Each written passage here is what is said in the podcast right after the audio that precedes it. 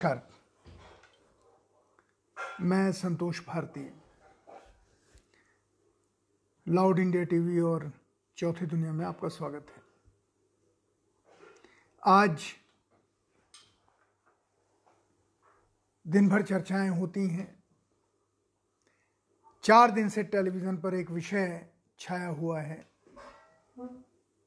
मरकज़, निज़ामुद्दीन में। और इस समय सारे देश में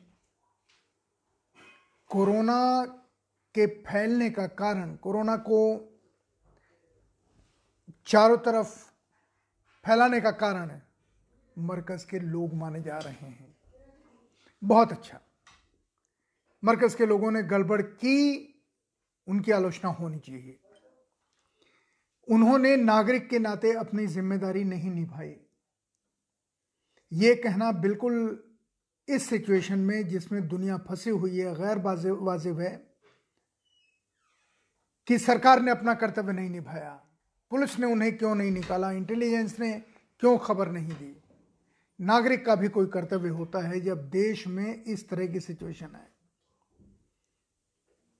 नागरिक का कर्तव्य नहीं निभाया, उसकी आलोचना होनी चाहिए। पर क्या बाकी लोगों ने नागरिक का कर्तव्य निभाया? हम अधूरा सच इस देश में दिखाने को, सच दिखाने का नाम देने लगे हैं क्या? अधूरा सच ये है कि इस दौर में किसी ने भी अपनी धार्मिक आस्था किनारे नहीं रखी है। अभी मेरे सामने सिर्फ़ दो संप्रदाय हैं, मुस्लिम संप्रदाय और हिंदू संप्रदाय। वैसे हिंदू कोई संप्रदाय नहीं है। संप्रदाय सनातन धर्म है। किसी ने अपनी आस्था के ऊपर विश्वास करना क्षण भर के लिए भी नहीं छोड़ा है। मुसलमान कहते हैं कि हम नमाज़ पढ़ेंगे ही पढ़ेंगे, मस्जिद में पढ़ेंगे और इकट्ठे होकर पढ़ेंगे। अब यहीं पर अधूरे सत्य का खतरनाक खेल शुरू होता है। जिस खेल को हमारे साथी, जिनके बारे में मैं कोशिश करूँगा कि थोड़ी सी उनकी इज़्ज़त रखते हुए, क्योंकि वो प्रोफेशन में है मीडिया के प्रोफेशन में हूँ, मैं आपको कुछ उनकी बात बताऊँ। उनके नियम, सिद्धांत, शिक्षा विषय को देखने का तरीका शायद मैं आपको बताऊँ। पर सबसे पहले मुस्लिम समाज, जो कहता है मस्जिद में जाके ही हम सब कुछ करेंगे। और मीडिया ने दिखाना शुरू कर दिया कि मर, मरकज के लोग ही पूरा मुस्लिम समाज है। मुस्लिम धर्म उसका एक शीशा उन्होंने बना दिया पैमाना मुखौटा बना दिया तबलीगी समाज मरकज को बना दिया। जबकि सच्चाई यह है कि जो मैंने पता किया मुस्लिम आलिमों से धर्म गुरुओं से अपने दोस्तों से टेलीविज़न के एंकर से जो मुस्लिम है। सच्चाई यह है कि देवबंद, नदवा देवबंद पश्चिमी उत्तर प्रदेश में है, दिल्ली के नज़दीक है। नदवा लखनऊ में है और बरेलवी जो बरेली में है, जहाँ आला हज़रत की दरगाह है ये तीन सेक्ट मुख्यतः मुसलमानों में चलते हैं। और चौथा, जिनके सबसे ज़्यादा मानने वाले हैं वो खानका यानी फ़कीर, अजमेर शरीफ के, गरीब नवाज़ के मानने वाले। मुसलमानों में। गरीब नवाज़ की खासियत यह है कि दीन इलाही, महबूब इलाही, निज़ामुद्दीन साहब, उनके गुरु जो अजमेर में हैं ये, या आला हज़रत के जो फॉलोवर्स हैं, ये सारे लोग इंसानियत की, मोहब्बत की बात करने वाले लोग हैं, जिनको मानने वालों में जितने मुसलमान हैं, उससे ज़्यादा हिंदू भी हैं। इन सब लोगों ने घोषणा करके मुस्लिम समाज को ये निवेदन किया, दूसरे शब्दों में फतवा दिया। हम सरकार की एक एक बात मानेंगे। इस महामारी से लड़ने के लिए सरकार की एक एक बात हम मानेंगे। ये किसने कहा?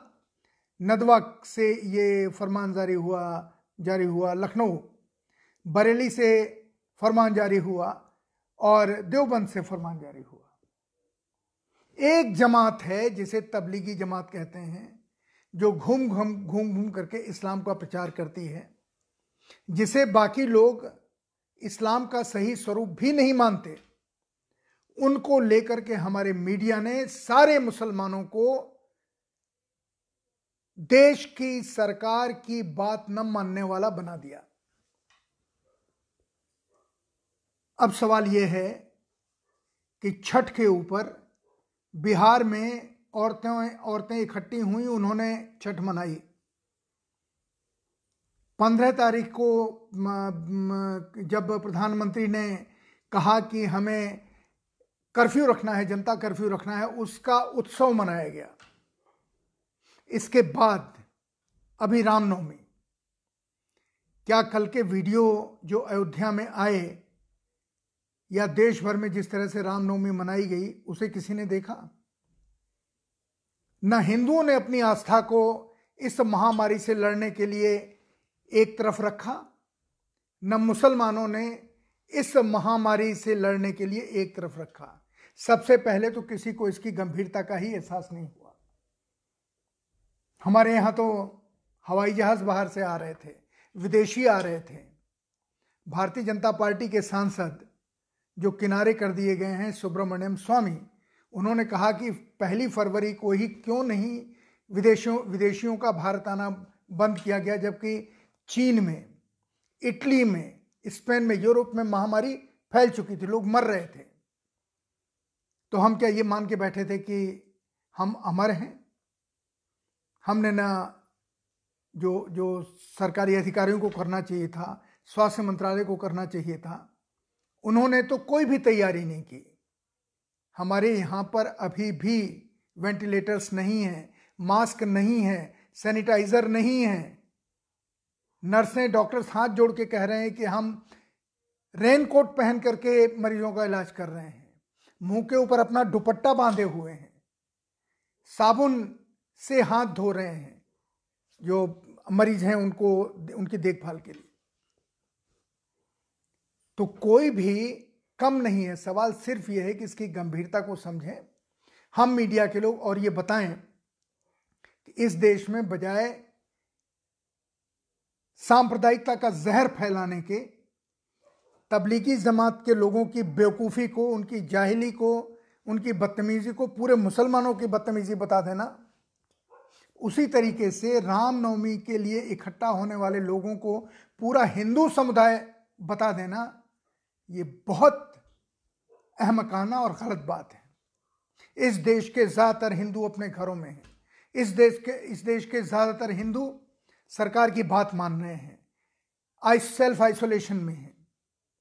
जिसको वो शब्द आया है क्वारंटाइन में है। अकेले इस देश के गाँव गाँव में ये सूचना चली गई है और अवेयरनेस चली गई है कि हमें एक साथ इकट्ठे नहीं होना है। जितने गाँव में मैं लोगों को जानता हूँ, उन सबसे बात करके मैं लगातार ये जानकारी ले रहा हूँ। अभी तक आपकी जानकारी के लिए इटावा के एक भी गाँव से कोई भी खबर नहीं आई कि इसे खांसी, जुकाम या कोरोना जैसी कोई चीज़ है। फरुखाबाद के एक भी गाँव से नहीं आई है। मैनपुरी के एक भी गाँव से नहीं ये ये देहातों वाले ज़िले हैं, जो देहातों से मिलके बने हैं। अवेयरनेस है। लेकिन इस अवेयरनेस को आप ये कह दें कि चूँकि जो लोग रामनवमी अपने घर में मना रहे थे, इसके अलावा सारा हिंदू समुदाय उच्छृंखल है, अनुशासित नहीं है। क्योंकि कुछ जगहों पर, कुछ जगहों पर लोग इकट्ठे हो गए। जिस तरीके से अब मैं देख रहा हूँ कि जिस तरीके से मुस्लिम समाज के कुछ बहके हुए नेता कहते हैं कि ये हमारा कुछ नहीं बिगाड़ सकता कोरोना, अल्लाह सबसे बड़ा है, वो हमें बचाएगा। उसी तरीके से अयोध्या में भी एक बड़े संत जो राम जन्मभूमि न्यास का बना है मंदिर, सरकार के द्वारा नामित उसके अध्यक्ष हैं। उन्होंने कहा कि अयोध्या में आओ, कोरोना तुम्हारा कुछ नहीं बिगाड़ सकता। दोनों की महान समझदारी में कोई फ़र्क आपको लगता है? अयोध्या से ये कहा गया, जो राम मंदिर निर्माण ट्रस्ट बना है भारत सरकार द्वारा, उसके अध्यक्ष द्वारा कि अयोध्या में आओ, तुमको कोरोना, तुम्हारा कोरोना कुछ नहीं बिगाड़ेगा। अरे तो उनको दौड़ा दो ना। हिंदुस्तान के हर उस अस्पताल में जहाँ कोरोना से भरे हुए लोग हैं। मैं इसलिए कह रहा हूँ कि किसी भी चीज़ के दोनों पहलू अगर हम नहीं दिखाएँगे तो हम इस देश में बीमारी से नहीं लड़ रहे हैं। हम इस देश को सांप्रदायिकता की आग में झोंकने जा रहे हैं। और ये कौन कर रहा है? पिछले चार दिनों से, पाँच दिनों से सोशल मीडिया पर ट्रेंड हो रहा है। किसके बारे में? टेलीविज़न चैनल्स के, एंकर्स के बारे में। इनको मीडिया वायरस शब्द दिया गया। ट्रेंड। परसों रात के आठ बजे शुरू हुआ।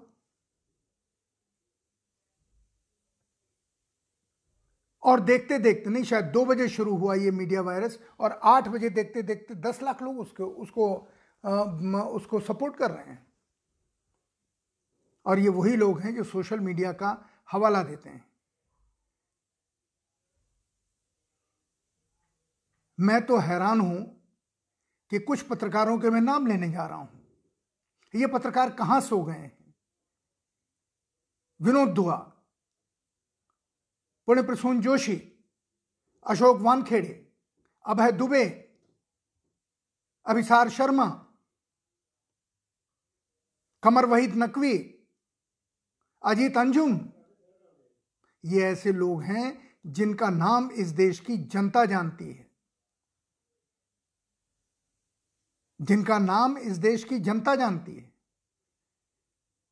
ये लोग खामोश हैं और देख रहे हैं कि जिस पत्रकारिता को इन्होंने आकाश की ऊंचाई पर पहुँचाया, जिस पत्रकारिता को लेकर इस देश के लोग पत्रकारों पर वैसा ही भरोसा करते हैं जैसे कुरान की आयत पर और गीता की, के गीता के श्लोक के ऊपर, क्योंकि उनको लगता है कि जब कभी कोई हमारी बात नहीं सुनेगा तो हम अखबार वाले के पास चले जाएँगे, पत्रकार के पास चले जाएँगे, हमारी समस्या का समाधान हो जाएगा। गरीब की बात कोई नहीं सुनता, न सरकारी अधिकारी, न नेता, न मंत्री। उसे एक ही भरोसा है कि जब हम पत्रकार के पास चले जाएँगे, हमारी बात सुनी जाएगी। उसको यहाँ तक पहुँचाने वालों में डॉक्टर धर्मवीर भारती थे, रघुवीर सहाय जी थे, श्री सुरेंद्र प्रताप सिंह थे, उदयन शर्मा थे। अभी के लोगों में भी मैं जीवित लोगों में नाम लेता हूँ, जिनके ऊपर बड़े आक्षेप लगे एमजे अकबर। ये ऐसे लोग थे जिन्होंने पत्रकारिता को, वेद प्रताप वैदिक, जिन्होंने इस पत्रकारिता को ऊंचाई तक पहुँचाया और जिसका निर्वहन उन लोगों ने किया जिनका मैंने नाम लिया। आशुतोष भी उनमें एक नाम है। आज कौन है पत्रकार? टेलीविज़न खोल लीजिए और उनका चेहरा देखिए, उनकी भाषा देखिए। मैं चैलेंज से कहता हूँ, मैं संतोष भारती चैलेंज से कहता हूँ। आप एक तरफ़ से नाम लेना शुरू कीजिए, ये सब पत्रकार नहीं है। अर्णव गोस्वामी को के बारे में तो मुझे याद है। उनके एक डिस्कशन में डॉक्टर वेद प्रताप वैदिक गए हुए थे। और जिस तरीके से वो बातचीत कर रहे थे वेद प्रताप वैदिक ने, वो चूँकि लाइव शो था कट नहीं सकता था, उन्होंने कहा, अर्णव, तुम सारी ज़िंदगी जर्नलिस्ट बने रहोगे। तुम संपादक कभी बन ही नहीं पाओगे। वैदिक जी का कहना सौ प्रतिशत सच है। और इसके बाद जितने महान पत्रकार और पत्रकारिणी हैं, महिला पत्रकार, क्योंकि पत्रकारिता में समय देखा जाता है ना, ग्लैमर होना चाहिए। विदेशों में पत्रकार वो बड़ा माना जाता है जिसके पास काम का अनुभव होता है।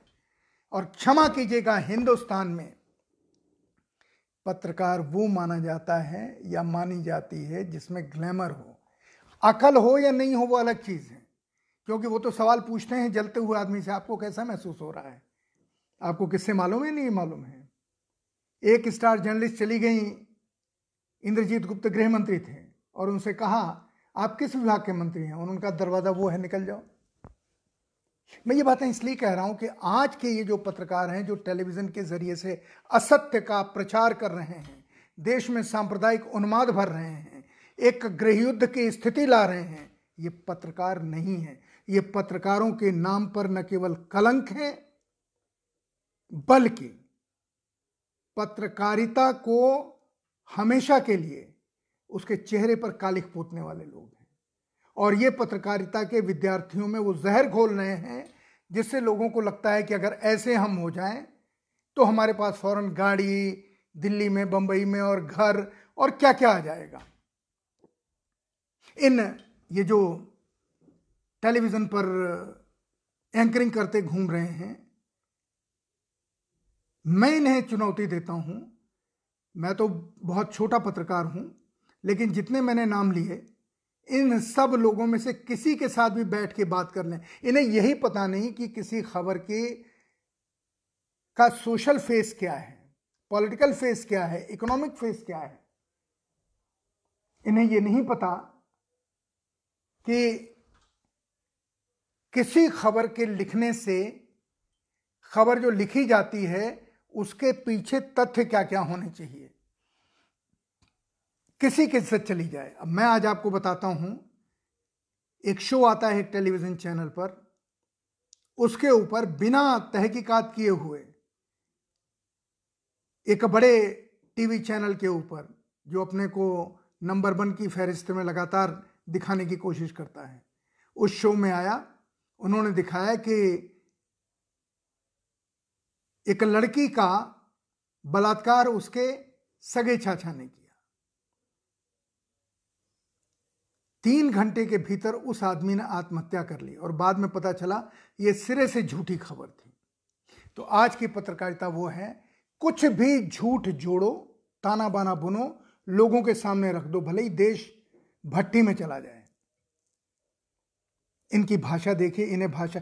आज मैंने देखा, एक एंकर कह रहा, एक एंकर कह रहा था, प्रधानमंत्री मोदी ने ये कह रहा है, लेकिन विरोधी लोग ये कह रहे अरे भाई, तुम प्रधानमंत्री मोदी की टीम के सदस्य हो तो रिजाइन देकर के उनकी टीम में रहो। तुम अगर ये कहोगे कि प्रधानमंत्री मोदी की टीम में मैं हूँ, कोई दिक्कत नहीं है। टेलीविज़न पे उनके लोग आते हैं, उनके प्रवक्ता के नाते आओ। तुम पत्रकार के नाते आते हो, जिस पत्रकार को इस देश के लोग अभी भी डॉक्टर और जज की तरह उसकी इज़्ज़त करते हैं कि ये पत्रकार है, ये कभी गलत नहीं होने देगा। ये पत्रकार है, ये कभी भी असत्य नहीं चलने देगा। ये पत्रकार है जो कभी भी लोगों के बीच गृह युद्ध की स्थिति आने पर ढाल की तरह खड़ा हो जाएगा, सत्य को लोगों के सामने लाएगा। ये पत्रकारिता के ऊपर विश्वास है और इस विश्वास को छलनी छलनी करने की पूरी कोशिश हमारे आज के टेलीविज़न चैनल्स कर रहे हैं। एक एक खबर सांप्रदायिक उन्माद से भरी हुई, एक एक खबर इस देश को गृह युद्ध में झोंकने की खड़ी हुई, जिनको मैंने फिर कहा, जिनको कुछ नहीं पता पत्रकारिता का, कि पत्रकारिता के का संधिकाल क्या था, पत्रकारिता के कौन कौन स्टार्स हुए हैं, जिनकी जिनकी रिपोर्ट में। इनसे अगर मैं आज पूछ लूँ या आपको कभी कोई मिले तो आप टेस्ट कर लीजिए। ये जो टेलीविज़न के एंकर्स हैं, इनसे पूछ लीजिए कि तुम अपनी पिछले तीन साल की या दो साल की कोई तीन स्टोरी बताओ जो पाँच लोगों को याद हो। मैं उनसे भी कह रहा हूँ जो टेलीविज़न चैनल में काम करते हैं। इन लोगों से, देखिए, एंकर और पत्रकार का फ़र्क आज समाप्त कर दिया गया है जानबूझ के। ये एंकर हैं जिनके दिमाग में सवाल भी नहीं आते, जो सवाल भी पूछते हैं कैसे? मिस्टर एक्स ये कह रहे हैं, आप क्या कह रहे हैं? तो वो क्लू देते हैं कुछ लोगों को कि तुम कि तुम सवाल पूछो, उन्हें सवाल नहीं आता। ये ये कह रहे हैं, इस पर आपका क्या कहना है? फिर ये ये कह रहे हैं, आपका क्या कहना है? ये पत्रकारिता है, ये बनैती है। जो लोग इस, इस तरीके के सवाल पूछते हैं चाहे महिला हो या पुरुष नालायक हैं वो। They don't know ABCD of journalism आप खुद सोचिए अगर अकल हो कोरोना के ऊपर ही। अकल हो तो आप सवाल करें लेकिन कोरोना के ऊपर आप कोरोना के ऊपर आप किनको बुलाते हैं बात करने के लिए? पत्रकारों को। पत्रकारों को भी नहीं बुलाते। आप उन्हें बुलाते हैं जो राजनेता होते हैं। कोई बीजेपी का प्रवक्ता है, कोई कांग्रेस का प्रवक्ता है, कोई कहीं किसी मुस्लिम संगठन का प्रवक्ता है। अरे डॉक्टरों को बुलाओ भैया। साइंटिस्टों को बुलाओ जो इस कोरोना के बारे में बताएँ कि इस देश को क्या क्या करने की ज़रूरत है। आप आयुर्वेद हो, यूनानी हो, इन चैनल्स ने आयुर्वेद और यूनानी विशेषज्ञों को तो बुलाना ये मान लिया है कि आयुर्वेद और यूनानी कोई चीज़ है ही नहीं। उनसे बात ही नहीं करनी चाहिए कि कोरोना के पास, कोरोना को ले, को लेके उनके पास क्या इलाज है। होम्योपैथी के विशेषज्ञों को नहीं बुलाएँगे। एलोपैथी के विशेषज्ञों को नहीं बुलाएँगे। राजनीतिक पार्टी के प्रवक्ताओं को बुलाएँगे। किसके ऊपर? कोरोना के ऊपर बात करने के ऊपर। कल हवाई जहाज़ कोई आ रहा है तो उसके ऊपर कौन बात करेगा? वही चार या पाँच जिनका रिश्ता इन टेलीविज़न चैनल्स के एंकर्स के साथ है। कमाल की चीज़ है। और इस चीज़ के ऊपर ये सब चुप हैं जिनका मैंने नाम लिया, जिनकी वजह से पत्रकारिता पत्रकारिता जानी जाती है। ये जितने एंकर हैं, जो पत्रकार के नाम पे आते हैं, ये पत्रकार हैं ही नहीं। ये कहीं आपसे मिले उन्हें कोई भी विषय दीजिए, कहिए इसके दो पहलू बता दीजिए या तीन पहलू बता दीजिए। इस खबर के जो आज छपी है अखबार में, इसके तीन या चार पहलू बता दीजिए देखिए, अगर वो आपको बता दें, बहुत अच्छा। मैं श्योर हूँ कि उनमें से दो भी नहीं आपको बता पाएँगे। उनसे आप तारीफ़ करा लीजिए, सरकार के किसी मंत्री की, सरकार के किसी काम की। उनसे आप तारीफ़ करा लीजिए, किसी की बॉडी लैंग्वेज की, वो जो सरकार से जुड़ा हुआ है, इनसे कितने जनता के लोगों को नुकसान हुआ किस फैसले से, ये अभी तक नहीं पता है। हम इसी की बात कर लेते हैं।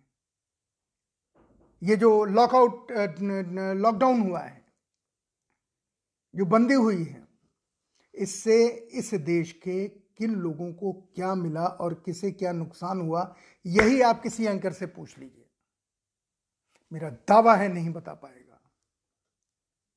और मैं किसी और के लिए नहीं कहता हूँ। मैं तो खुद इस चुनौती के लिए तैयार हूँ कि आप ये जो पत्रकारिता के नाम पर एक तरीके से एक एक अजीब तरह का भ्रमजाल फैलाया जा रहा है, उस जादूगर की तरह से जो हर असत्य चीज़ को सत्य बनाने की कोशिश करता है अपने हरकतों के द्वारा से, ठीक उसी तरीके से।